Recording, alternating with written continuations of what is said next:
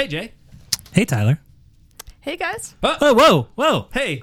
There's Did you leave the door open again? I did, and it's our friend Laura Bentley. Hey, Laura. Hey how are you? everyone. Hi, Bentley. All right, so let's get to know our, our friend Bentley a little bit. So, Bentley, first, uh, we need to know three things about you What's your Myers Briggs? What's your Enneagram? And what's your Hogwarts house? Ooh, one of those three is hard. I'm gonna start Ooh. with the two. Hogwarts House. I I have trouble with. Ooh. I have, yeah. Okay. I've taken quizzes a few times, Yeah, but uh, Enneagram is seven, Yep. and I wing a bit six, Ooh. which is a weird combo. But sevens that wing eight, it's a lot of intensity, and I'm not quite that intense. Tell us what I'm you know little more about the seven. How do you identify the seven? Um, I always like the how people understand side their of own it. number. Yeah. So like it's in the fear triad, and um, which means that the way I That's the name for the band, by the way. Fear The Fear Triad? Triad. Oh boy, Yeah. that's That our is good. our new band is coming out soon. The Fear Triad. We're a trio that plays power punk. Love it. But yeah, so how sevens generally deal deal with any feelings of fear um, is to run away from them and do something more fun. Nice. And uh, that is so you're- generally my disposition Yeah. in a lot of life, for better or worse. Um, and sevens tend to be fairly creative, are very much into enjoying moments that they're in. Uh, there's a lot of high energy until you crash, um, which I have lived into most of my life. I'm very bad at focusing on one area. Um, as I told you guys, longtime listener to this podcast, but I when I was so nervous to come on because of the depth you go into, I'm like, I have never stayed focused enough on a topic. To know this many names or songs or what like ever, and I was gonna so say, I hop I'm around not sure a if you have listened to the podcast. if you feel like we've stayed focused on a po- on a topic. Someday, someday, the, the episode that just came out, The Theology of Napping, Oh yeah. someday we're going to release the uncut version. Oh yeah, that episode. So I think it's just over an hour, but the full recorded version of it is an hour and fifty minutes. Yeah. Oh boy. so Anyway. and sevens are the thrill seekers, right? Yeah. So like So you, you guys are um, the you'll you'll do base jumping and and Yeah. bungees and yeah, stuff like so that. Yeah. So like adrenaline is a big Yeah. part of being a seven, and um, You- sevens are uh, great in a gluttony youth group. is the thing. Yeah. gluttony is like the cardinal sin or whatever of sevens, where it's just you want more and more experiences, more and more stuff, more and more, mostly collecting experiences and relationships. Yeah. As as a church planter, do you think that's part of the equation that like the thrill seeking of oh boy, I don't know what I'm doing. Let's do it oh, anyway. Oh, yeah. yeah. Yeah, and like that's I get fairly bored easily, and so it's helpful. Like I was a youth pastor, and then I went into church planting. Like I kind of fall into the stereotype of a seven. I've since seminary not had a job that I didn't make up. Um, Oh nice. so The most I seven. haven't, that. I haven't seven. done a job application for a very long time. But you've had you've had jobs. yeah, So that's the They're best just thing. is that- completely made yeah, up. You're just like, hey, give me a job. What job? This one that I'm telling you about right now. Okay. yeah, it somehow worked out. Yeah. You Nice. pay me to do this that So- I want to do. I have yeah. noticed that I tend to get surrounded by twos that are trying really hard to help me out because like Yeah. they're worried for me. So tell us a, a little bit about um, what, it, especially for those who don't understand, what's a church planner? W- especially yeah. for you, because I think it's a little bit different. For, that's like saying, what's a musician? That could be many things. Like, yeah, and it's a weird phrase if you're not in that world. Like Yeah. you plant a church and then Even watch if you're it in the church world, it's Yeah, still a it's weird still- phrase. yeah. yeah. Um, yeah, so it is basically starting up a new church community. What that has looked like and still looks like in a lot of places is if you build it, they will come type of stuff. Yeah.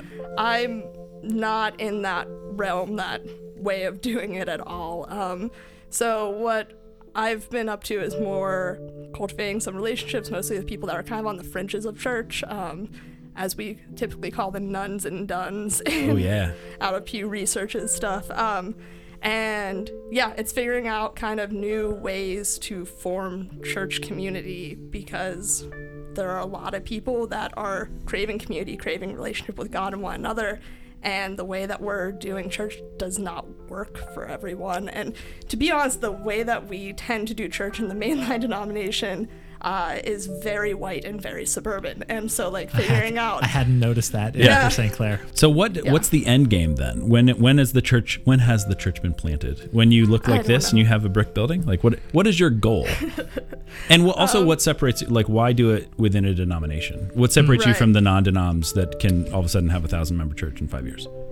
Yeah. Um, so I honestly, the main goal is to create a community that is sustainable and looks like the context that you're in. That's my goal, at least, and it might not last forever. That's one of the things that I think is fairly different with um, church planting, at least in like the way that I've been formed in it through like the 1001 movement that's part of the PCUSA, my denomination, is like this may last for seven years, it may last for three years, it may last for a hundred, like, but we're not gonna build a building and put uh like So what the are goal. those stamps called with like the date on them? Oh, the yeah, the, Like the- established keystone or yeah, that's what I was whatever, thinking. Um, and which some places still do the building thing. I know I've been pretty committed to not having um, a place that we settle. First off, we have no money to do that, but also um, like I I think that it's good to have the agility to partner with other places that we are kind of forced into really unique relationships with business owners and with nonprofits and that sort of thing.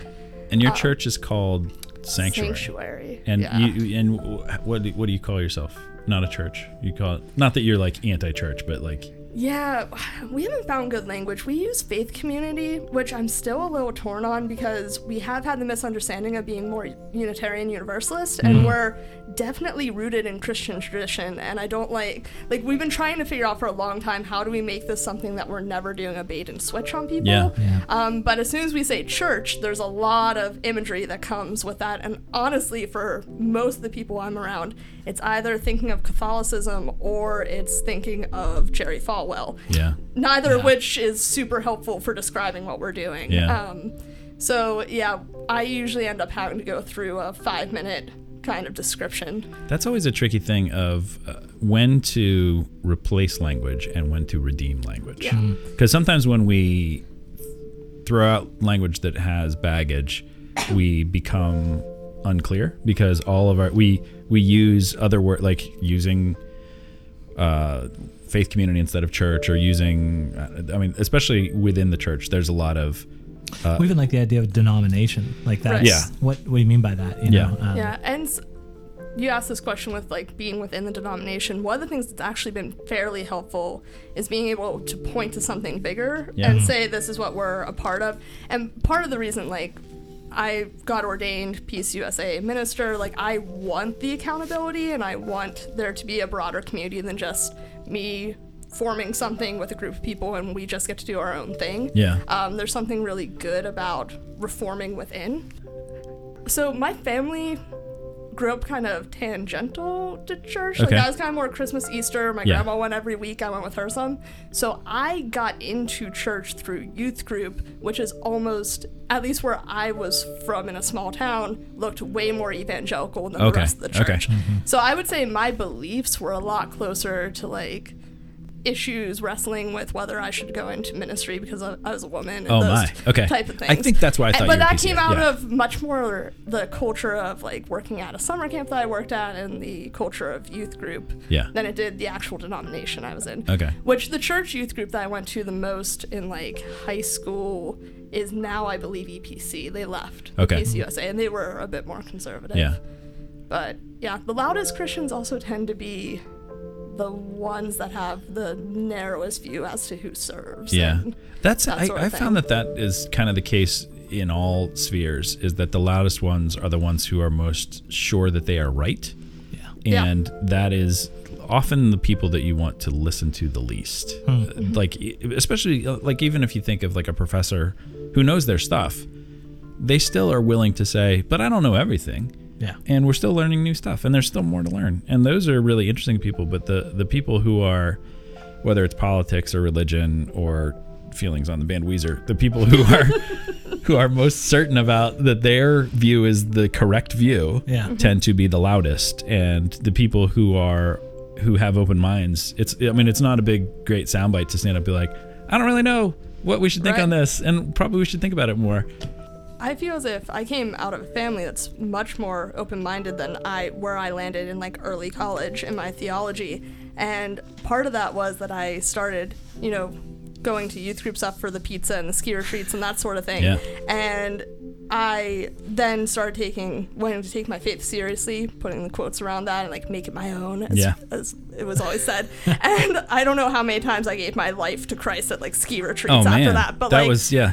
but there You weren't a good youth group kid if you didn't get saved ten times. At but there was three. something like in not having like I didn't have family devotions and prayer and stuff like that as a part of my life and so what I knew and was shaped by more than anything was my youth pastor's reading of scripture which you guys talked about inerrancy before and that's kind of where we were Yeah. at at that Yeah. point and so like I converted to that and there's nothing more zealous than Yeah. uh, like youth convert to Oh, something man. Oh, and man, so 'cause you I took that- it very seriously Yeah, you got that youthful exuberance. Yeah. And again, uh, especially like when you are uh, like past the age of 12, you have your own opinions and you want people to hear them. And so when you're firm about something, Yeah. you are real firm about stuff. Yeah, but I had this weird thing too of um like having this social justice streak that doesn't usually go along with that evangelicalism. Mm-hmm. And you've always but, had like, Yeah, I Oh, mean, nice. so I also I had listened to your one on politics and looking back, like I was younger than you guys whenever 9/11 happened. I'm still younger than you. Yeah. I But say, when that's 9/11 always going to be true. when 9-11 happened i was in eighth grade and so like when the war of iraq started i had made black armbands with peace signs for like to hand out at Yeah. school like Oh, that man. was kind of like the track i was on Yeah. From middle school on and i honestly don't quite know how that happened like i think that was a little bit more some members of my family than like the faith stuff but it was also i, I read my bible as a kid and Yeah. i actually really took jesus seriously and Hmm. he seemed passionate about If you, you know, put the what we now call social justice. Yeah. Well, and especially if you put if you start reading the Bible as a kid and take it seriously and give it the freedom to actually read it instead of just someone saying read it but don't actually think it. Yeah, Let here's- me here's what it yeah, says. Come back to me and I will tell you what you just read. Like that if you are given the freedom to read it, you're going to see social justice like leaking out of these pages. It's so Mm-hmm. saturated in justice. Yeah. So, what's your Myers Briggs? Uh, Myers Briggs ENFP. Oh, so close. We did it. I'm INFP. Oh yeah. Some- well, we're on the border. I am on the border, Sometimes yeah. the oh, which one switches?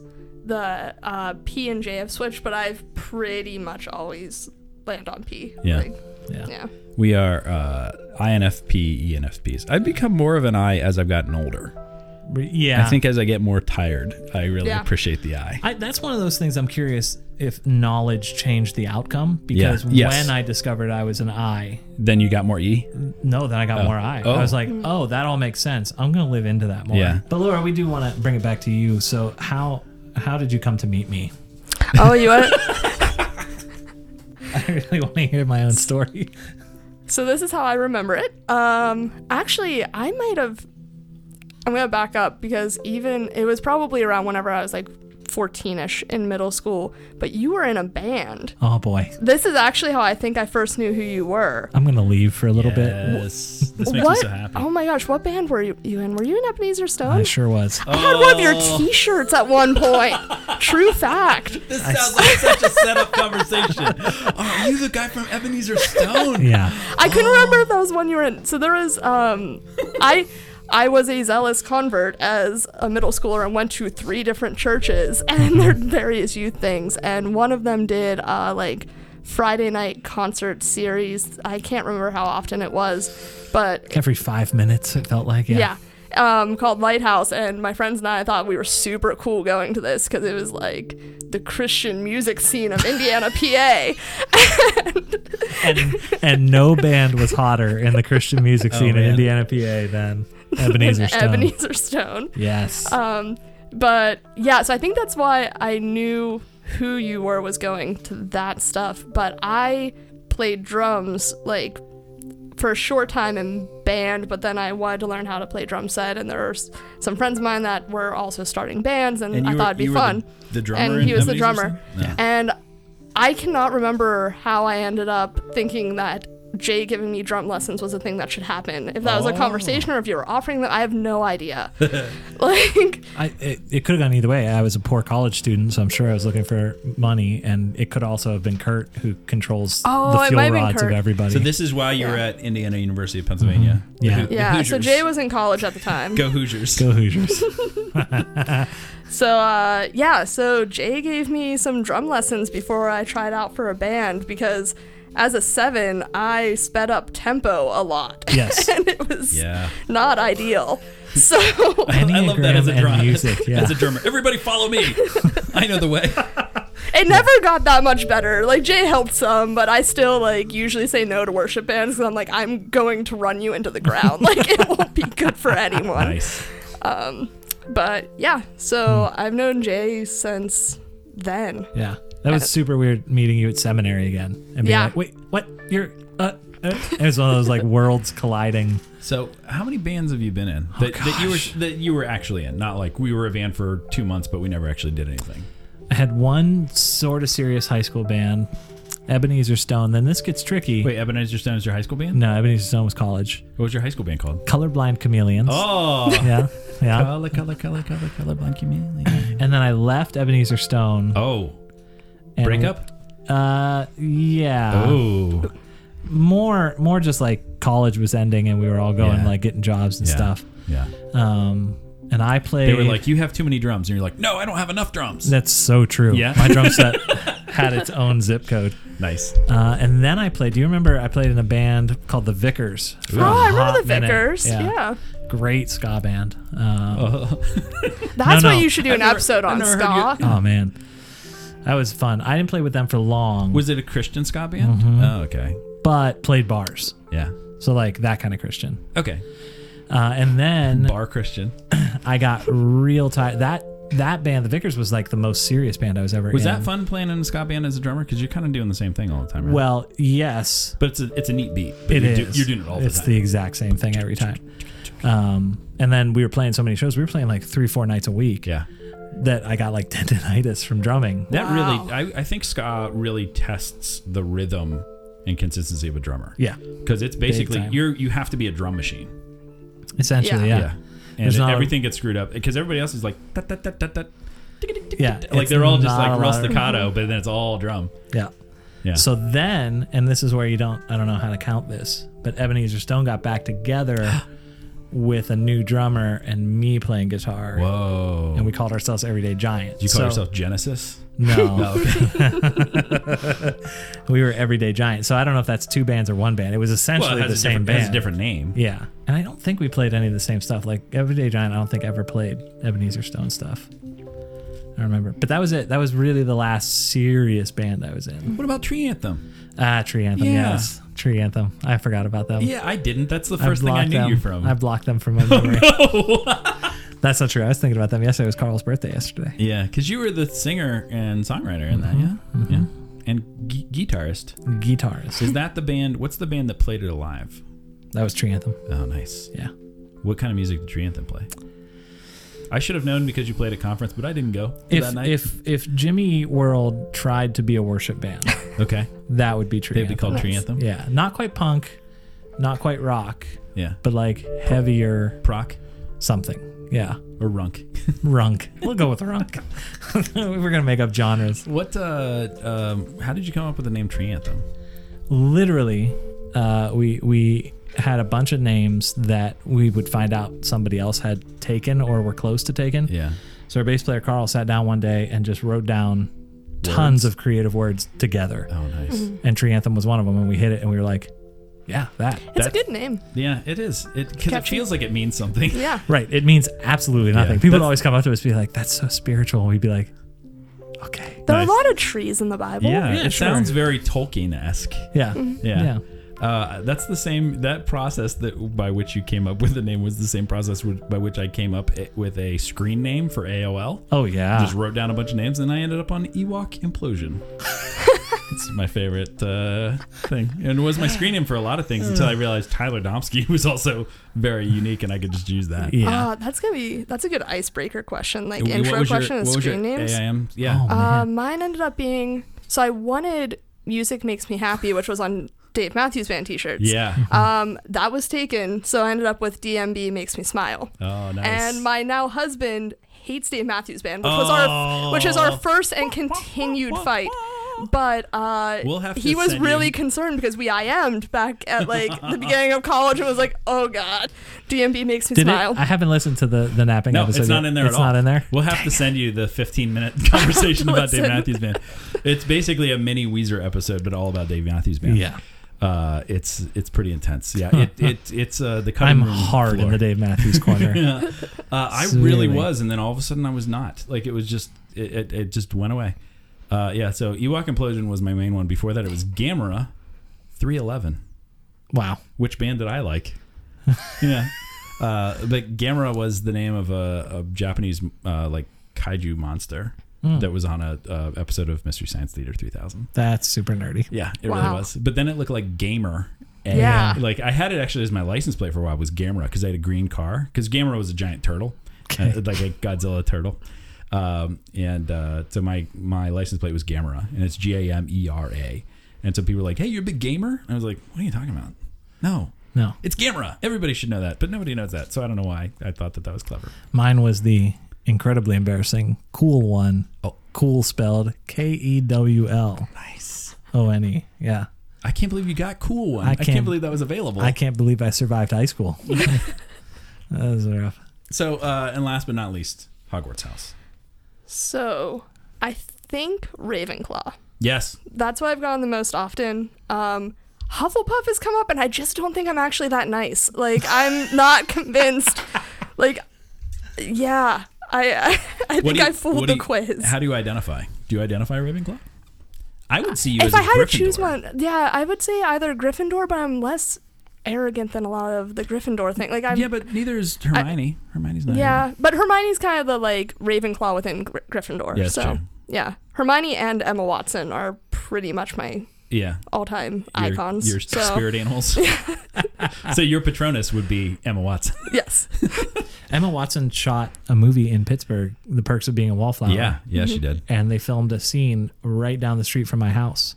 Wow, So like for a whole night, Emma Watson was at the Kings down like one block away from me. crazy. I didn't do anything about it, but I was just really excited that she was close by. Her non-British accent in that movie is really not terrible.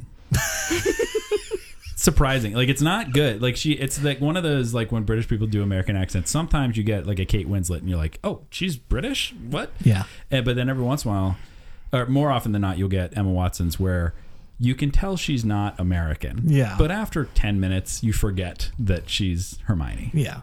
It, it's it's the the flip of Johnny Depp's British accent, where you know he's this is not the way a Yeah. normal person You would talk. But after a little bit, you just accept like, oh, that's I bought how in. a human Yeah. would talk. I bought in. yeah. Oh, what would your Patronus be? So, Oh. yeah. ooh, so that has to be some form of an animal. I mean, maybe. I It mean, could like, be whatever. They, they don't all have to be animals, do they? I don't think so. Yeah. I think that's kind of the thing. I mean, you could extend it. I'm I don't sure. know. I always said my Patronus was a plate of Mhm. spaghetti. What? Mine would probably either be. I want it to be a platypus, if I'm being Oh, honest. that's a- like, yeah, So Yeah. platypi have They're- have they're spurs. stealthy They too. have poison foot spurs. Yeah. You know about that? Oh, they're Um, so, so crazy. Just when, you think a platypus is blowing your mind enough, another thing happens. I I don't think I have all of them memorized anymore. But when I was a camp counselor, I had uh, for every day of two week sessions, so 14 platypi fun facts for my campers. Wow. That yeah. The thing is though, only the males have the spur. Oh. But ah. don't worry, females have like an extra set of like ovum. It's very very Nice. weird. Nice. They have a mouth under that. Don't bill. all females have an extra set of ovum compared to males? Yeah, I was gonna say. that's- I don't want to. I want to compared get. to In, other mammals, Oh, okay. Okay. other female into- mammals. I don't want Yeah. to get into a biology lecture here or anything, but I feel like my Patronus is a Death Eater. A Death Eater. Oh my. I heard somebody say that once. I was like, "That's the most baller thing I've ever That's heard in my life." horrifying. My Patronus is me putting a Patronus out. He's just pointing back at me. It's just more.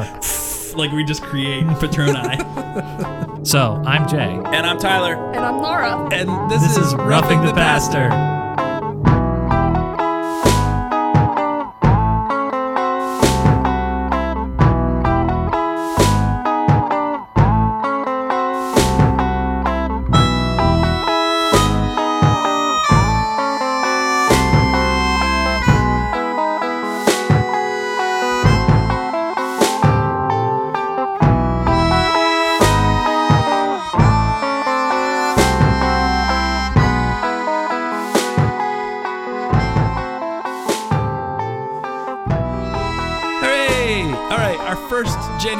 Genuine if you don't count John Calvin from last week. Yeah, Uh, and I don't. Oh, I do. I count me too. All right, John Calvin, we're not talking to you today. Today we're doing something that's semi-relevant in the news, and uh, uh, Yeah. less so because you'll hear this about two weeks later. But Right. it'll still be connected to. It'll still be going on. It's going on through June seventh or July seventh, and this is still going on. Is the World Cup? Hey, I love the World Cup. Thank I- you for just calling it the World Cup. Yeah, for too. real. It is Yeah. the World Cup. Yeah. I love the World Cup. It just like the Olympics. Like there's Winter Olympics and Summer Olympics, but it's always the Olympics. Yes. And this one, although the win- the the Olympics are are less segregated by gender. I guess they are per. I was gonna say event, per but- event. Yeah, they but are. they not- happen at the same yeah, time. ex- there's not the, the women's Olympics and the men's Olympics. right. Um, so the World Cup's going on. I love the World Cup. Uh, I am a uh, my I have struggled, not struggled. It has been a challenge for me uh, to become a fan of hockey and a fan of soccer. Yes. Both are things that I did not grow up with, and both I, I put them in similar categories of they're things that I want to be fans of. And the people who I know, I have many friends who are who are uh, vehement fans of both. Um, but I have struggled to become a hockey fan. That's and a shame. I, I, and and I still want to. So it's not for lack of desire. It's just it's. Uh, I, I think the part of what has helped me with soccer is that soccer does have these cycles of World Cups that I can. That is why it is for me the Yeah. best. I'm I can- I'm bad at being a fan. Yeah, I can be intensely Period. into something Yeah. for one month. Right. Like that. And, and One even- month every four years. Yeah. Oh, yeah. It's great. And that's and the nice thing about it being, um, uh, ha- I mean, the the one good thing about the it's sep- two separate World Cups is that you get a World Cup every two or three years. Two years, is it? Yeah. Something yeah, like yeah. that. Yeah. Two, so yeah. it's like the Olympics now. But I love the Olympics. And the Olympics go on for a month, uh, five weeks or something like that. And it's almost a little too long, but it's also long enough that I can be into it for two weeks and then kind of forget about it for a week and then be like, oh, I need to get back in. And that's Before we leave hockey for just too long, Yeah, can, yeah, can yeah. we at some point have Ed on the podcast so that he To and talk I about oh, hockey, Oh, yeah. Can he just- would yeah. come. Hockey and beer would Yeah. be the ones. we can do that. Yeah, not to stereotype my husband too much, and affordable housing. If you want to talk about that too. Every time like we hang it. out in a situation where I'm with your husband and like it's always at like the end of the party that I'm like, oh shoot, you're way he into needs an outlet because I'm like cool. like uh, I just yeah, Yeah. I'll watch a little What bit. was- but what was I'm bad Ed's- at being a fan. how did Ed c- come into the world? What's his? I don't. I don't. I do Yeah. not know his birth story. We- That's yeah, not we- a thing I ever. We don't need to go back that far. But what's what's where did he grow up? Where's he from? He's from Bellevue, so he's from like inner suburb of Pittsburgh. Yeah. He's native Pittsburgher. Yeah, it's so Eh. close that many would consider it not a suburb. Right. I mean, like he it's he a bust into concerts at Club Laga, which Yeah. was in Hey, oh. Oakland, like kind of where all the colleges are and stuff. Like it's such a different experience than what I had growing up Yeah. in small town. He had much more of a city. And just to be clear, Youth. this is not Ed Sutter we're talking about. No. about, who is This is my closely- husband. Yeah, Yeah. Who is Ed Newser? yeah. We're we're what my grandma called modern, with our not last names not being the same. hippies. anyway, I didn't mean to take us on that hockey. No, no, no, that's good. That's not true. I did mean to take us on Oh, that that's great. It- Yeah, well, and again, I do want to reiterate as much as I, I feign disinterest in hockey, I am incredibly interested in it. I just am unfamiliar with it. Right. And so I want to be part of it. But also, sometimes people's passion far exceeds their ability to walk me through it. Yeah. It's like when I, uh, so my college experience was done before um, Xbox and Halo. Wow. But, but only by like a year. yeah. And so I did not play Halo at all in college because it just wasn't out yet. It came out like the next year. And so when I, I had to learn Halo after everyone was already fluent in it. And every time I've had somebody try to, no, this is not really a thing anymore, but every time I've had someone try to teach me Halo, I am, you can't be an expert at Halo and walk a beginner into it Yeah. Right. without like you only have about two minutes of the inability to just kill somebody in Halo. And so like I've had many people be like, here's how you do it, and I'm walking around like pointing down at the ground or pointing at the sky because I don't know how to use two joysticks at the same time. Yeah, yeah, yeah. Because I'm all about the N64, and then. But then they'll just come up behind me and is like, "Here's," and then someone can, can just come up and do this to you, and like, and then I just end up getting killed by everybody. Right. And that's how it feels like with hockey sometimes, where my utter uh, lack of knowledge of it is so overwhelming that people can only walk, hold my hand so long before they're just like, you know what, you're here. I just got to keep going. You So- should you should hang out with Ed sometime because he played hockey. Yeah. And so his, you, which you'd think would be like worse, but I feel as if having your passion be for the play of the sport Yeah. and actually doing it, he has so much more patience and like I my I started liking hockey mostly because Ed like actually told me what was going on with the game and things like that. I still think there are way too many games. But like Yeah. yeah, Jay little eye roll. But um but like I think that there's something too whenever your fandom is watching the Yes. sport that you're not going to have quite as much tolerance whenever it's for the sport itself. Yeah. Yeah. And so Which some people it's for bo- both for Yeah, sure, but yeah. And so the, the my experience with soccer was very similar. I um, played soccer when I was a kid, but the place that I grew up in, Washington, Iowa, only had soccer until third grade because it was the 1980s and soccer was not a thing that had trans that had moved in from the coasts yet. And so, uh, and it really, I mean, like there weren't clubs or anything like that. Like it wasn't a sport. And even slowly, like by the time I went to high school, it was a sport, but barely. Like it had been a sport for like four years or something like that. They didn't have a girls team, so the the one girl who played soccer in our high school played on the boys team. Nice. and she was really good. Um, but that, so I had wanted to play, but there was just nowhere to play past the age of what 10, 8, 9, something like that. Uh, and so um, I have had to relearn it, and I like picked a team in the Premier League just like arbitrarily, and picked Liverpool. Yeah. and was very excited. Uh, and I followed them for a couple seasons. Did not follow them this year, and they just won the. the Maybe that was the magic, everything. is to make sure I- you weren't watching. But the first year I followed them, when they actually they had not been great for a while, and they were then really good for at least that season. Like I think they lost to Chelsea Hmm. uh, in the finals or whatever it's called. so I still Whatever it's called. Yeah. anyway, I'm still kind of walking up the edge against my knowledge of this. But all of it. So World Cup is very exciting. I'm very excited about this. Uh, very excited about um, Women's World Cup is even more exciting as an American because we have a team. We are really good. Yes. and the, Yeah. the Not just a little bit. no, we are dominatingly good. Yes. And the um, the men's team is like disappointingly bad in a way that is um, like and it's it's dumb to be arrogant and jingoistic about America, but this is a situation where we have no excuse for how bad our team Yeah. is. How how do we have that bad of a men's team when literally every child in this church plays soccer Oh, yeah. on a rec le- like More how kids play soccer than any other sport, yeah, I think. You would think Yeah. like developmentally yeah. surely we could field uh, however many soccer players Yeah, there are. and there were great pieces after the last World Cup when the men's team didn't even make it into the cup. right. yeah. um, about how like the failure of U.S. soccer as a whole institution going back to kids. Like they just are not. We're not doing it right. Which almost tees up the point because if that's your focus is on the men's Yep. team, you can completely miss the fact that the women's team They've won what three World Cups? is lights out. yeah. So and this is coming on the heels of. So we just have encountered uh, the women have only played one game so far. Right. In this World Cup. Time so, of recording. so we now no longer need to say women. We'll just say uh, The American U.S. team.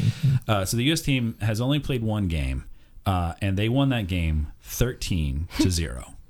It's a bummer they missed that extra point. Yeah, they should have. Yeah. They, they their first goal didn't count. It should be fourteen to zero. Uh, and I was making a football And joke. how many Alex Morgan got like she got five, five. of those? She would have had six because the first one was a header in, and she Yeah. was she was called offsides because one foot was over. Uh, like she was one one like half of a foot Right. over. Which and offsides. I'm with you. Like I don't know soccer well, Yeah, but I know enough to know that even if those five goals alone were all Mm-hmm. that the U.S. team scored, it would have been considered a blowout. yeah, Like a Yeah. five to nothing game is absurd. yeah. The score in hockey and the score in soccer are pretty consistent. Yeah. like to have a, a score where any team gets more than four is insane. Yeah. And so for a team to get 13 goals is crazy.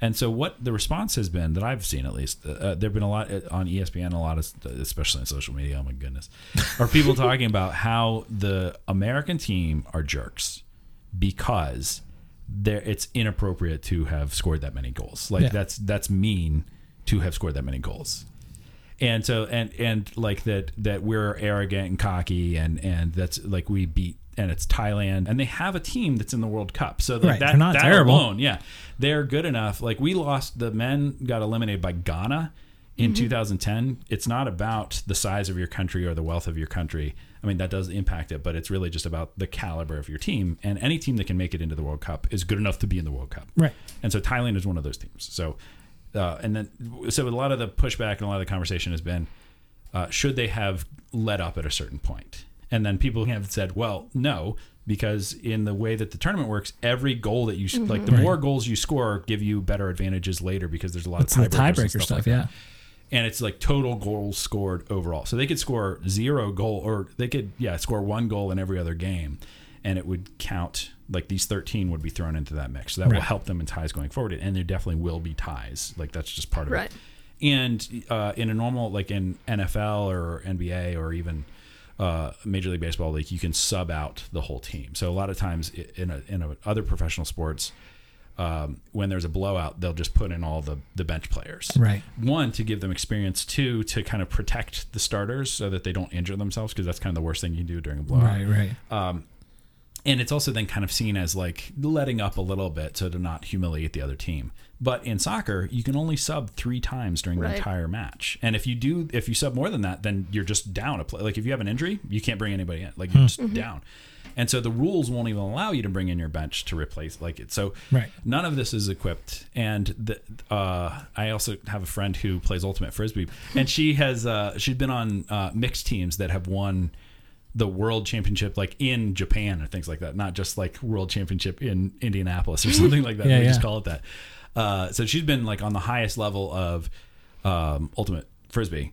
And her point was very much like it's actually disrespectful to not play as well as you can. Yeah. Yes. Like, and that's the difference between like a rec league Yes. where you're not going to be a complete jerk Yeah. and just Oh, like yeah. there's some mercy rules on that versus being in professional sports. Yeah. Like there is a difference in the way that you treat that. Yeah, and especially at the highest level of that sport. Like this is higher than Olympic level. Like this is the the the best players in the world in this sport are playing in this tournament Yeah.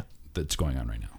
And so, um, what's getting to the point of this is that th- the responses have been very critical of this team, saying that they should have let up, and this is uh, like, and then it's really brought up the fact that we don't say this to men's teams. Right. So now we do need to flip back and call this the women's team because this is important in this. And if you say like, oh, ho, ho, ho, yes, we do. No, no, we don't. No, we don't. Uh, I mean, like maybe people did that when uh, the Patriots were running up against our team, but that's because the Patriots are jerks. And no Like, one likes the Patriots. Yeah, and the Yeah. Patriots were jerks the way they did it. Like, it, there's one thing about running up a score. There's another thing about being an arrogant jerk. While And I'm going to guess it. Patriots fans weren't saying that. Like if Steelers did that around yeah. here, Yeah, no. no one would say that. Yeah, no, no, no. And and so and the best example of that, especially on the world stage, is the 1992 Dream Team. So this is the first year in the Olympics that uh, in 1992 that they the U.S. Olympic um, organization said that it used to be that only um, amateurs could be in the Olympics, and then they. Uh, they said for this year, all, even professional people can be in the Olympics. So all of a sudden, all the NBA, NBA stars had the opportunity to be in the Olympics. And so this was the first year that all of the best American basketball players that we literally had played on this team. And it was like Michael Jordan, Larry Bird, Magic Johnson, John Stockton, everybody's favorite white guy. I've got Uh, his poster up. Chris on my- Mullins. Yeah, yeah. So uh, all these people playing on this team together, um, and they won every single game by no less than 30 points. Right. They won one game by 68 points, meaning there was they had scored 68 point. They had scored like 120, and their, the other team had like 50, and no one at any point in that process said, "Look at how these guys are jerks." No, They're and for their for their efforts, they were called the Dream Team. Yes, and there were posters made for it, and everyone celebrated. And people were disappointed that they didn't score more. Yeah. Like the, the Charles Barkley was on that team, and there were several games that he only he got less than ten, and he got less than ten because every like six other players scored twenty. Like, and you can only have so many. There's only so much time for people to shoot basketballs in Right. one game, and so all of that kind of brings up this idea of like where. Why is that? and especially now, like this that 1992. It's it's a different world. Right. Um, that that's it's what 27 years ago. That's really true. So th- yeah, I guess the the question I put on the table for discussion uh, is why is that happening? I'm gonna go go a little out there Oh. and say that it might be because they're a women's team, or at least in Ah. part because the expectations on women are different than men in competition, but also you know across the board. Yeah, because that, that's a conversation that would not happen ever. And what's silly about this conversation is I could see it if they had let up. Yeah, but I- the thing is, I could like, see it going the other way. I Oh, think yeah, I think a little bit of this is that rec league versus professional distinction that Right. women's sports are not overall considered to be real sports hmm, Yeah. in our hmm, hmm, country. Yeah. That I mean that came up whenever they were trying to get more money when they were trying to not play on AstroTurf. Like those different things, it it was not considered a sport in the same way that the men's even the men's soccer team nationally was considered with their record being much much worse. Yeah. Yeah. So And so then- you're saying like the, the the rules rules the standards set for like a rec league are getting applied to these very professional women Yeah. just because that's an interesting way to say. and say it's it. not even a matter of like them being like that the most frustrating thing about this is that it's not uh, quality of team that dictates the, Right. the it's not that they're bad and uh, i mean like one could argue um, that the WNBA is a different uh, caliber of sport than the NBA.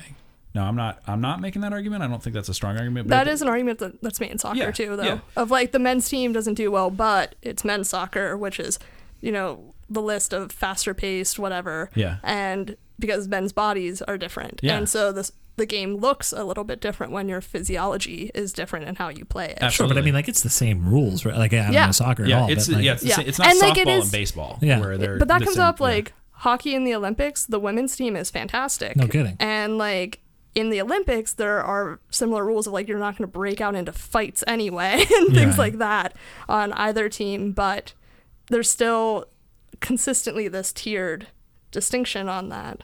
Well, and and throughout history, women have been brought into things in ways that that felt as though they were concessions.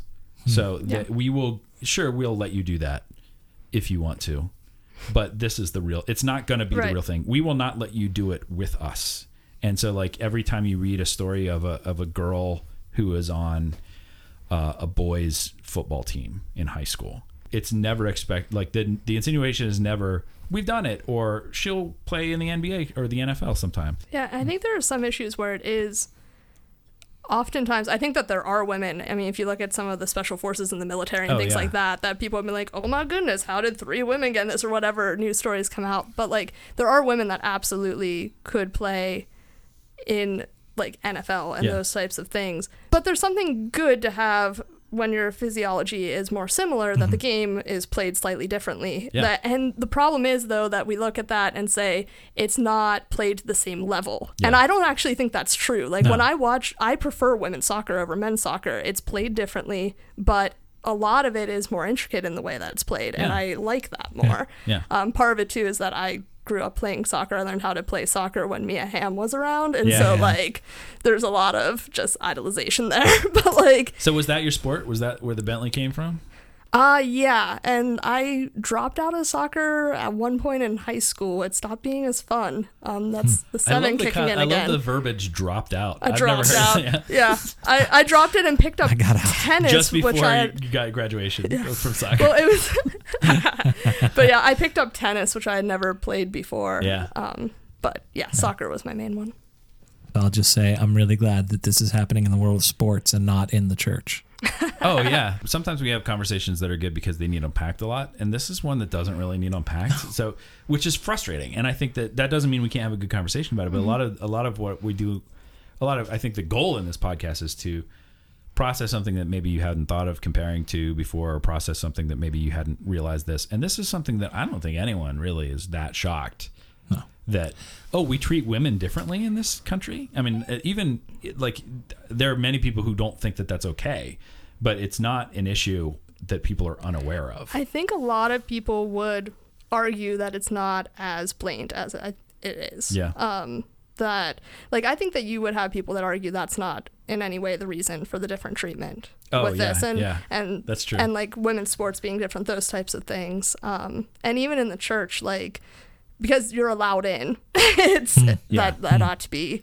Well, Well, we fixed it. yeah it's that concession And there's like one of the most insidious forms going back to Mia Hamm. Yeah. I don't know if you remember the Mia Hamm Michael Jordan commercials of like they played the anything you can do I Yeah, can do yeah, better yeah, song. yeah. Yep. Um that's like I feel like soundtrack of part of my childhood that was I on so much. Yeah, yeah. But uh but like I think that one of the more insidious forms of it can be that women can be in this space but they need to excel. Yes. and that's like and like the competition is not like to be good at this and to be up to par it's that you must be better than all the men that could have had Yeah. this position Well, it's like Danica Um, Patrick was. So Danica Patrick was that racer, because we're all big NASCAR fans, right? Yeah, totally. Yeah. So she was in the Indy 500 at first, and then she switched over to NASCAR, and it blew everybody's minds. I don't know that it blew people's minds, other than it made a lot of people mad. And um, she was never the best.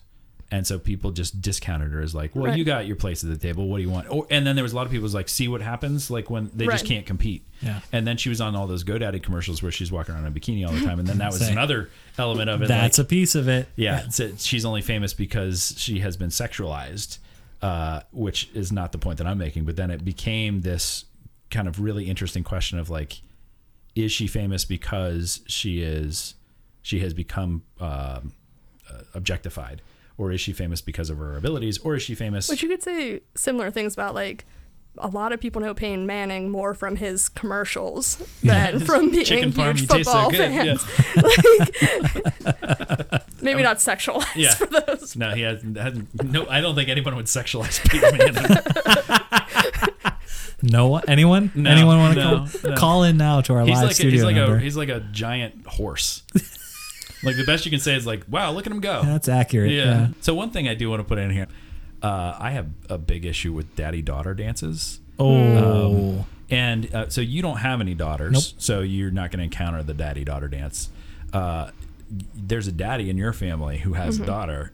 I don't know if you've encountered this yet, or you No, may. we haven't. We haven't. And the thing that I love about our district, I am very anti daddy daughter dance. yeah. It's just but that is creepy. not uh, a popular opinion within the cu- culture. Even in the more progressive friends that I have, they're still all all in for the daddy daughter dance. Hmm. Eeh. And especially when I lived in the South, it was like cotillion style. Like it was re- it was the biggest deal.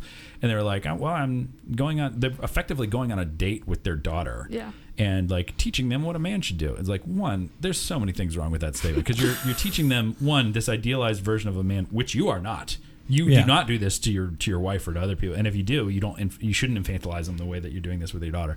And two, you're also giving them a role of saying that someone should like I am your role is to be a princess, to have someone care for you and do everything for you and just respect you because of like this status that you have, this fragile thing that needs to be protected. And it's uh, drives me crazy. Uh, uh, but my district does instead of a daddy daughter dance, they do a someone special dance. And so you just invite someone special. That's cute. And at first, my kids invited us, and then the next week they invited grandparents. The next week, they, the next year they invited um, aunts and uncles. And like my son asked his uncle to go to the dance with him, and my daughter invited her aunt to go, and is like because it's just someone special. It's not a date. Like Right. these are like It's also and this weirdness of putting like romanticizing Yes. and Yeah. even Nuts. getting too close to sexualizing It's kids is a disgusting. huge That's why I say it's just issue. creepy. Like it's- in my I mean, the number Yeah. of people that I've had to shut down like jokes about like Junia having little boyfriends and stuff. I'm like, nope, she's four. yeah. Like, Nobody Yeah. has. she boyfriends. is friends Yeah. with Yeah. kids. Like, my oldest, I don't oldest- know why, why we have to be so weird. Yeah, my oldest is nine, and we still don't even joke about the boyfriend girlfriend Mm-hmm. thing because, like, you're. I mean, he's at the point like where he, he notices obviously differences of boys and girls, and like notices that there are differences, and he understands romance and the idea that uh, that in- general the the cultural norm is that you are attracted to a boy or a girl, and then you you form that relationship. But he's nine. I mean, like he may start feeling attraction towards people, but even that is in its infancy. Like to start saying like, "Who's your girlfriend?" or "Who's like, oh, are you interested in that?" Like, no, that doesn't. That's just such a stupid thing to put on a kid. Not even because we we want to create this binary system, but they're just not even part of that system at all Yeah. yet. Like it's That's just such a on their weird, yeah. Yeah. And I think that's where, I mean, speaking of the complexity, so much of this is like you have the structure of patriarchy and misogyny that are kind of this hierarchy that's been built into so many of our systems and just as a national culture that we're trying to break down and change. But then we're also incredibly sexualized as a Yes. culture No Oh, and man. like incredibly heteronormative about that. And so even if you can get past some of the things with like our structures keeping women out and like move toward empowerment and those things, there's still these major issues that you see with Me Too and Church Too movement and I mean and smaller scale versions of that where relationships are viewed sexually if they're different gendered. And Yeah. like that's something that is a it, it's this intersection of issues that we have as a culture. Yeah. Well, and even to the g- degree that we don't know, uh, and I have several friends uh, uh, in particular uh, who are women in ministry who are single, and the church one does not know what to do with single people in the church. Uh, and uh, to, so to be a pastor and to be single, like the, just the struggle there, like not only does the church not know what to do with you, and to be a pastor who's a woman who's single, they barely know what to do with you as a woman pastor. They really can't handle you being single, Yeah. and they can't imagine like what like because we we need to sexualize you even if it's within the the the chaste uh, or the or the the uh, the, the the safe confines of marriage and and heteronormative uh, like fidelity uh, relationships.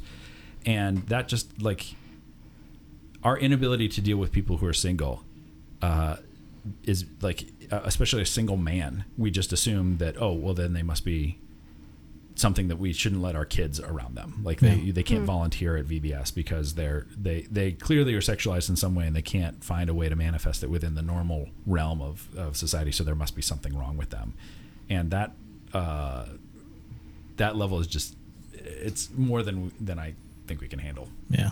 Yeah, I think one of the big problems is like we group almost like that men have this exact type of religion, women don't. There's almost these rings of like there's some concept of ideal man that we think ought to be leading, ought to be the head of whatever, and that's like a white guy who's six two, who has like two children that are both boys, that like whatever the list went to like Ivy leagues. It's what we think of for presidents too, like Yeah. those types of things, and the further you get from that ideal, the more people have to kind of adjust and like typically don't because you're not hitting that. And so like I know with preaching almost every time I preach at church, I have oftentimes women, sometimes it's men, will come up afterwards and like say that it was a really good sermon, whatever, engage a little bit of it. And each time there's always this like, you're one of the only women that I like to hear preach.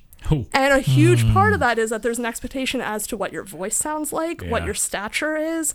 Um, I got feedback back in seminary when I was pregnant that it was distracting during a That you were homiletics pregnant? class. That I Oh, was jeez. because I was telling a story about a time before I was pregnant, and my body would look different when that story happened. And so like there's yeah. What? I can't And so imagine there you is, not like- pregnant. Can you, could you just tell a story about being pregnant? I know. that's I was like, right have you ever heard an older guy tell a story about like when he was a kid? When he was 'Cause- not old. Yeah. yeah. please, please, for the love of everything holy, tell me that was a student that made that. Yes. con- okay. Yes, and Lisa Thompson, who's the best homiletics professor, like railed and kind of did like a basically none of you hit the ideal of what people think of when they think of a preacher, and you're Nice. gonna have to deal with that. Like, Take take that, everybody. but but I do think like that's in a number of realms that there is this idealized version that is whiteness, that is maleness, that is cisgenderedness, uh, like whatever you want to throw in there, straightness, all of those things. That as you get further from that I ideal, Yeah. yeah, I, I asked this question from a place of privilege in that I am a white male who's almost six foot with two kids, and like like I am, other than I'm a little oh out shoot, of you're the two boys too. yeah, right. Yeah, Um, you, you just described Jason Fryer, Right. whether, whether you realize it or not. Well, and, and that's I don't make light of that. Like I am a lot of I am the vision that a lot of people have when it comes to like what leaders should look like.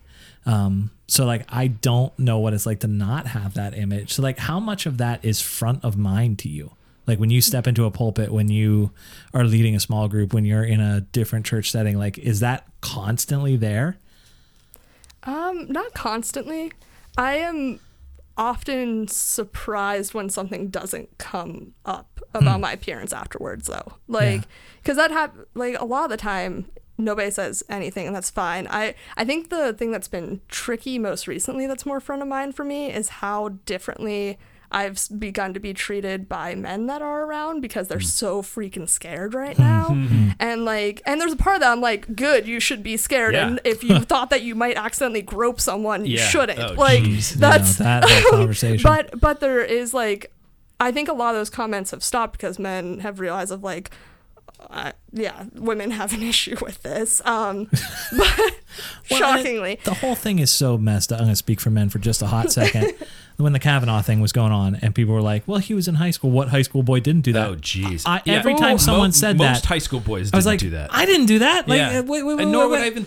Think about doing right. that. So like, Yeah. let's calm down here, people. Like, uh, it drives Oh, it's me- like like, That's an like when they say with Trump, it's like, oh, that's locker room talk. No, it's not. no, it's not. I've been in a lot of locker Yeah. rooms. And I've heard people talk like that, but no one liked them, and no one accepted that. Like No. just because people, it's like how people dismiss racism and stuff like that. Right. I think that one thing that is worth uh, bringing us into pop culture and reality, and just something nice in this, is you should look up. Uh, there's a meme right now about Keanu Reeves, everybody's favorite current star. Oh my gosh. Uh, about how Keanu Reeves is so uh, it's it's something like Keanu Reeves is such so respectful of women that he doesn't even touch them in, in pictures. Oh, yeah, I And saw he, his hand. He has his hand and it's very clearly like pointed out. Like so, it's kind of normally where like it. Think of Keanu Reeves taking pictures with fans, and normally you'd like put your arms out and kind of make them curl in. Yeah. Like I'm shaping, I'm making my arms into a the number three that's on its side, and so then you fit into those spots. He then flips his hands out. That's incredible. So he's like he just did a magic trick, and then you stand in there, and so and it's adorable how it's not like oh no I don't want someone to sue me. It's I am very aware of this space, Yeah. and I know that part of the I don't want to seem res, like tightened in. So I am going to open myself up to you so that you can have this fan experience, but I'm also going to respect your space. That I'm making it mm-hmm. very clear that I'm not putting my hands on you Yeah. or doing anything like that. I think he will accept a hug, but he doesn't. He, he's. It's very very interesting to see how to navigate that in a way that doesn't. It didn't feel like that kind of experience, at least to me. Uh, a white cisgender male, uh, the, but it didn't feel like he was uh, just trying to protect himself. It felt like he was respecting people's Yeah. space, which is a unique thing, Yeah. um, and and how to how to navigate that. So, so is it more guys are trying to protect themselves in terms of the harassment issue, or even like there are a healthy number of women running for president right now? Do do you get a sense from dudes that power is being lost, or do you even get that when you're in the church, like this thing that was so for so long dominated by white male presence? All of a sudden, whoa, we had a black president, and now a whole bunch of women are running, and oh my gosh, there's like a black woman running for president. Like, I think that'll be interesting as the as the election goes on because I haven't gone so much with that, but I mean, when Clinton was running, the like, there's just something I can't quite put my finger on, and like I understand flawed candidate in a lot of ways, but I was like, that thing you can't put your finger on is probably your sexism, Yeah. like the just the way that that panned out. Um, Well, and a lot of times too, I think it's like people like, well, I mean, she's a woman, but it can't be that, like, because I'm not Yeah, that, right. so it must be something else. Like, it's it's our inability to deal with our own sexism. Um, Mm-hmm. Right. sa- similar things And with I see it Obama when people like, like it's that the latent racism that people had against Right. Obama. They didn't want to admit their racism. They're just, I don't know. I just feel like he's just not ready for it yet, or something Mm-hmm. like kind of coming up with any other excuse to not address that. Right. And I feel within the church, what's been interesting is that I feel like I experience that more with older women. Um, which I think for older men, they just don't talk to me. That might be what it is. Um, but that there can be almost a sense of like, they feel a loss that their husbands feel Yeah. a lot of the time. Like that's kind of more what I hear. And I'm the only woman on staff. Like I've been the only woman pastor on staff at Yeah. a lot of different places, and like so there's women tend to talk to me more than Yeah. the men do. But Do you ever get the sense of resentment that Hmm. like they would they wish they could have done that, but since they couldn't, it's possible. they don't want others to do that too. Yeah, it, it kind of reminds me of the student loan thing that is going Yeah, around with yeah. like We paying off pay student loans of yeah. like you haven't paid your dues, you're asking too much. Yeah. there can be that. I think that um, one of the biggest things that I've experienced too is that I will be the only person that repeatedly brings up certain themes of scripture that brings up certain script. Like I love Mary, the mother of Jesus, and actually talk about her and things. I don't hear that from other male pastors that I'm around. Like Yeah. absolutely could Go to, be go in to a Catholic places. church, you'll hear it a whole lot. Yeah. but- I'm I'm guessing a little bit differently.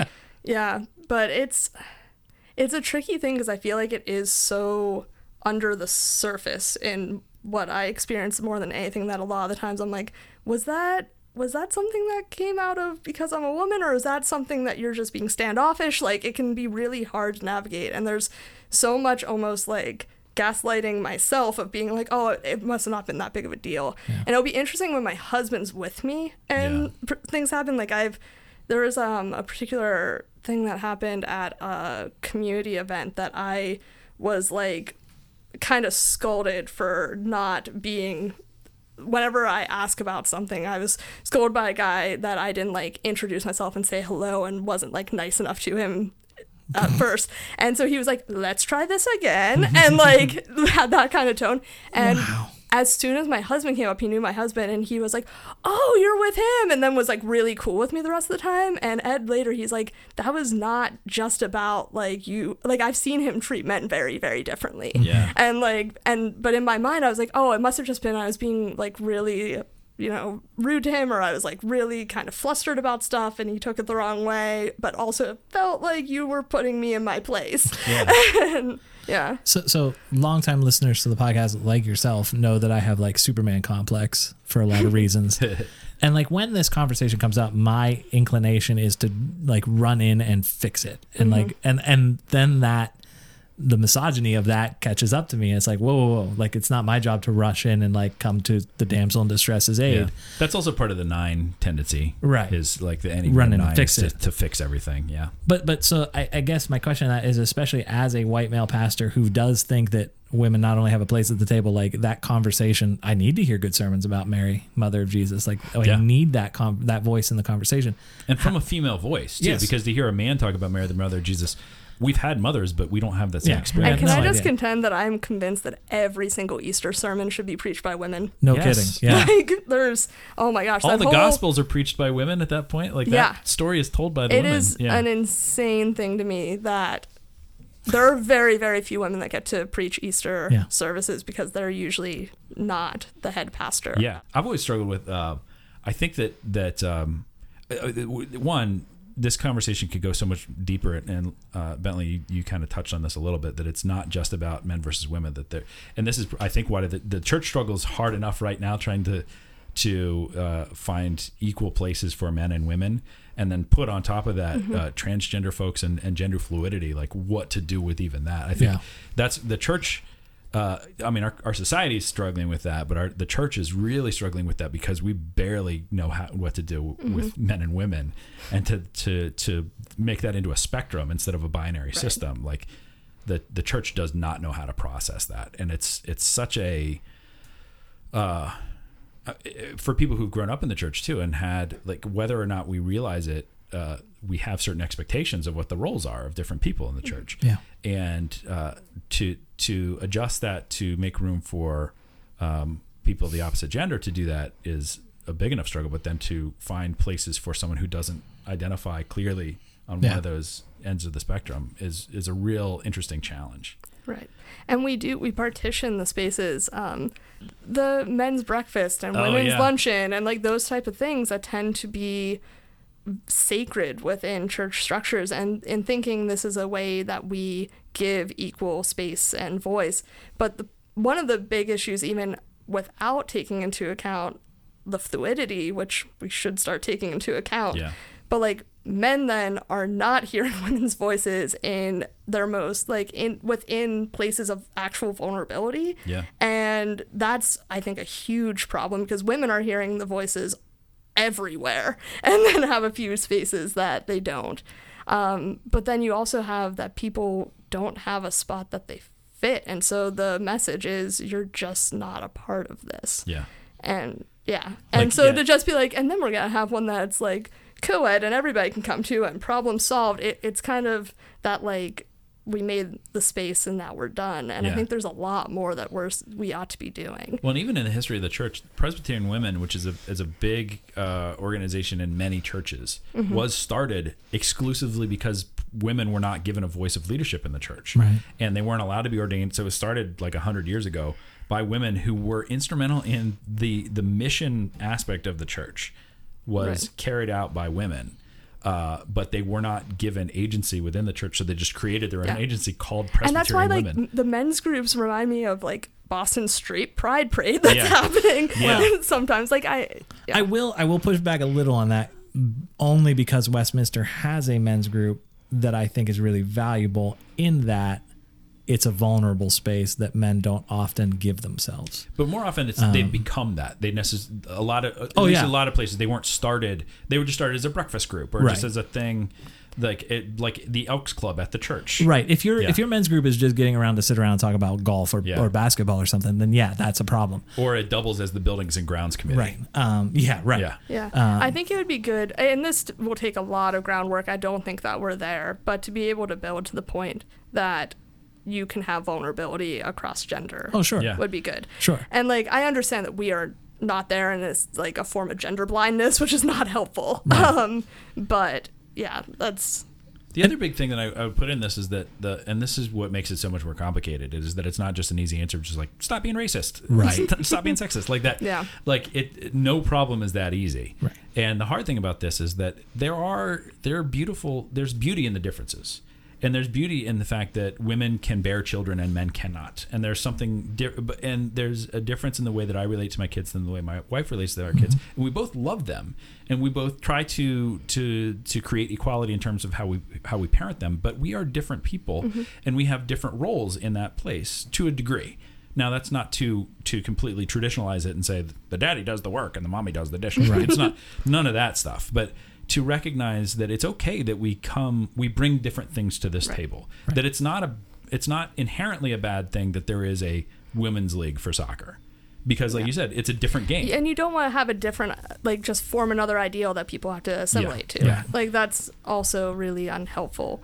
And so we're Um, yeah. we're not trying to eliminate the distinctions of men and women or even the fluidity between men and women. Like Right. the, the, those things are important for us to to highlight, but we can't view one as the ideal over and above. And especially when we use those differences to limit someone, that's where uh, there becomes this major issue. Well, man, that's where yeah, I was thinking when you were talking about the fluidity and the transgender conversation, which you're right, the church has barely got its arms around.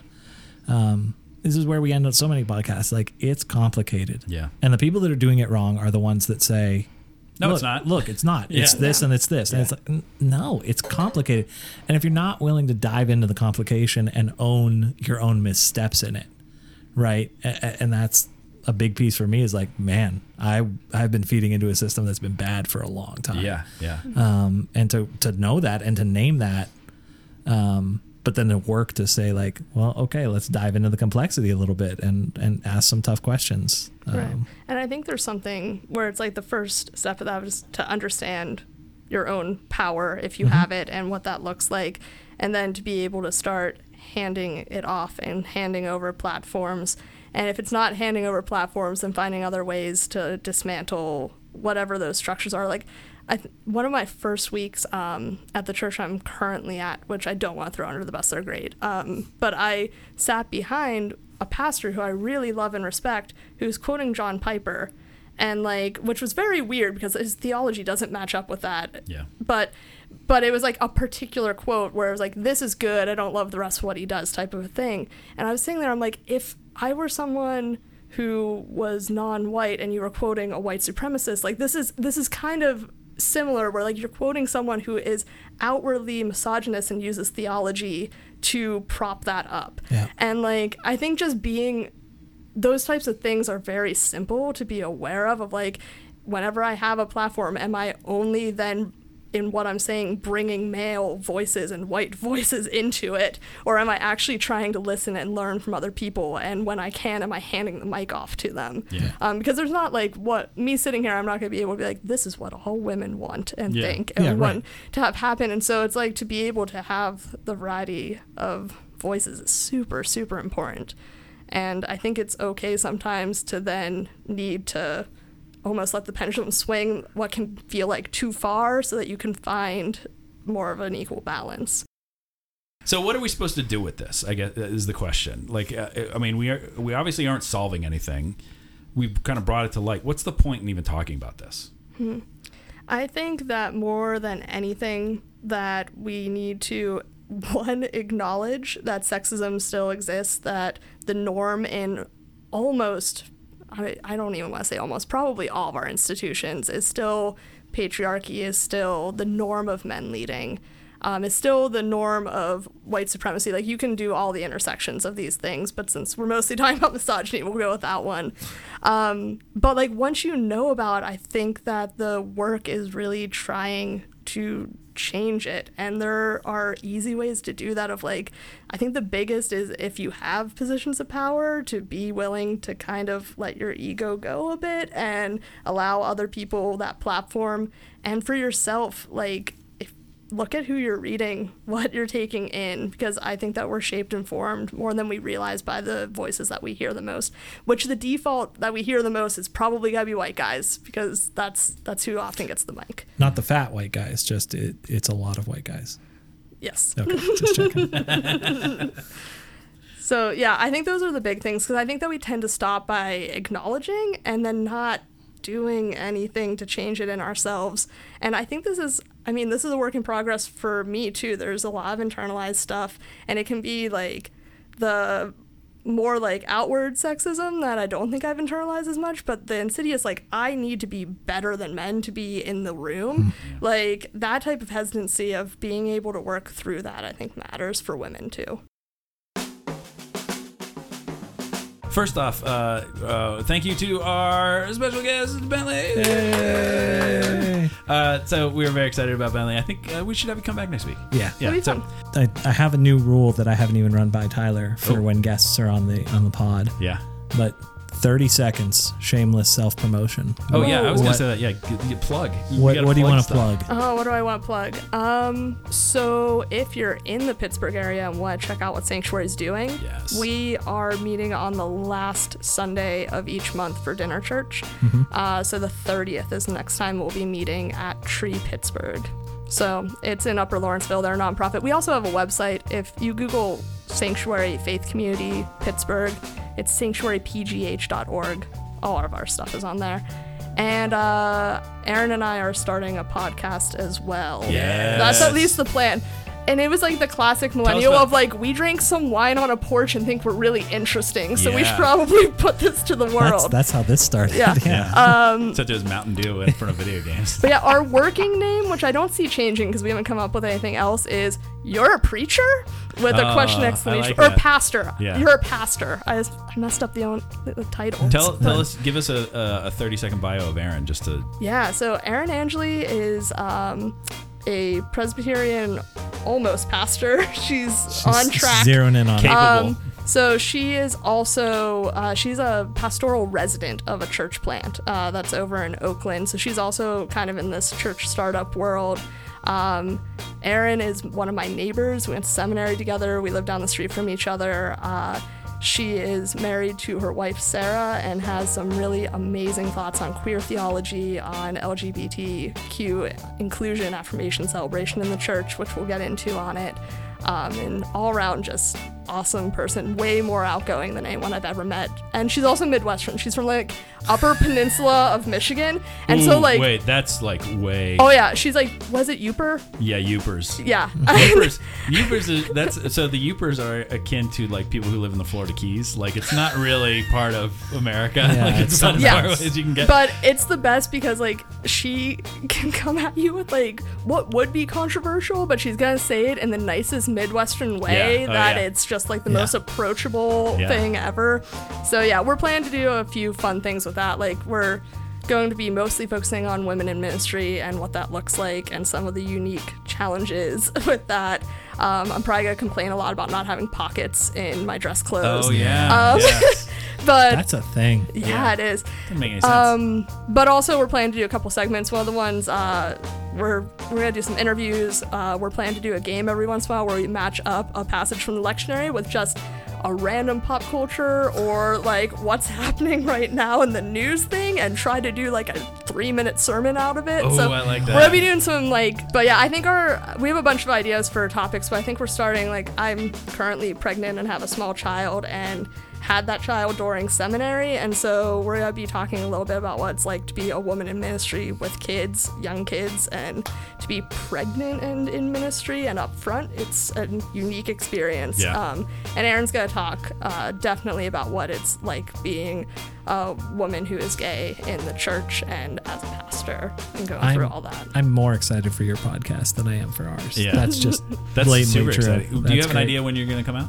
Um, we're hopefully recording something next week, Okay. and then we gotta figure out all how to do this. I think I think our first episode was recorded a month and a half before it actually came That's out. That's so true. That's about you should. Yeah. So it should be coming out Yeah. in November. We'll see- we'll see. yeah, it's gonna come out right whenever I go on maternity leave. It'll be- Nice. when nice. you get time to time to look at that stuff because maternity leave is just like vacation, right? yes, Yeah. yeah. that's what I've been told. Get on rough the pastor on Twitter because Twitter usernames are lame. Yep.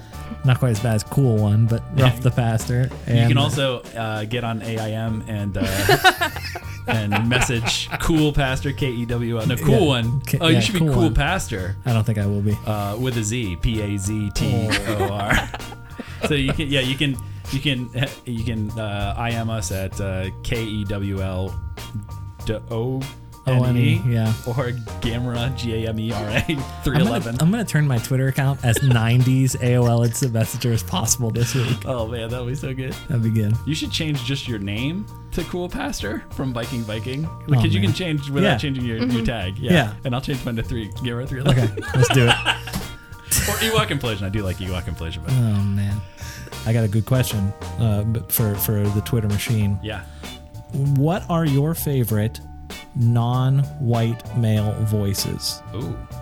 Theology, Wait, culture. non-white, non-male. Yes. Okay. Yeah, yeah, yeah. Yeah, not not not like Taye Diggs. He's my favorite non-male, non-white male voice. Right. No. No. Yeah. What? What? Who are the people on the margins that you most like to listen to? Whether that's theology, uh, just writing in general, art, culture. Who you listening to? And that, that's really on to something right now. All right. Uh, I don't, is there anything I, I haven't seen? I almost called him Dumbledore. I couldn't remember his name. Uh, Bartleby. Bartleby. That might Where's be why he hates us so much. Oh, so f- formal of you to to say hello to our guest, Bartleby. Thank you for doing that. Do you have anything for us today? Another flawless success. I know we really nailed it on this one. Yeah. I think it's because of our guest. We were either upped our game or she kept us honest. So Yeah, right. That works really well. Thanks, Bentley. no facts Yeah, on no- this no facts, entire yeah. podcast. That's how we did it. It is all opinion. Yeah. you can't, you can't. Straight opinion. So I'm gonna say something uh, just to just a fact to throw it to include facts. Yeah. Um, In in 1492, uh, Columbus sailed. The ocean bred. Oh man, I don't want to talk about Christopher Columbus. Oh. Ugh, Bag be a thing. o' worms. All right. Columbus never got to America. Let's say that. There we go. There's your fact. Columbus is a terrible person. Yeah. All right. So that being said, I've been Tyler. I've been Jay. I've been Laura. All right. Oh, what? Yeah. Oh, Wait. I've been Bentley? Tyler. I'm Jay. I'm Laura Bentley. Yeah, who am yeah, I? I don't know who I am. I forgot how I was introduced. Uh, this has been Roughing roughing the, the pastor. Pastor. We did it. That's the one to go with Yeah. for sure. Yeah.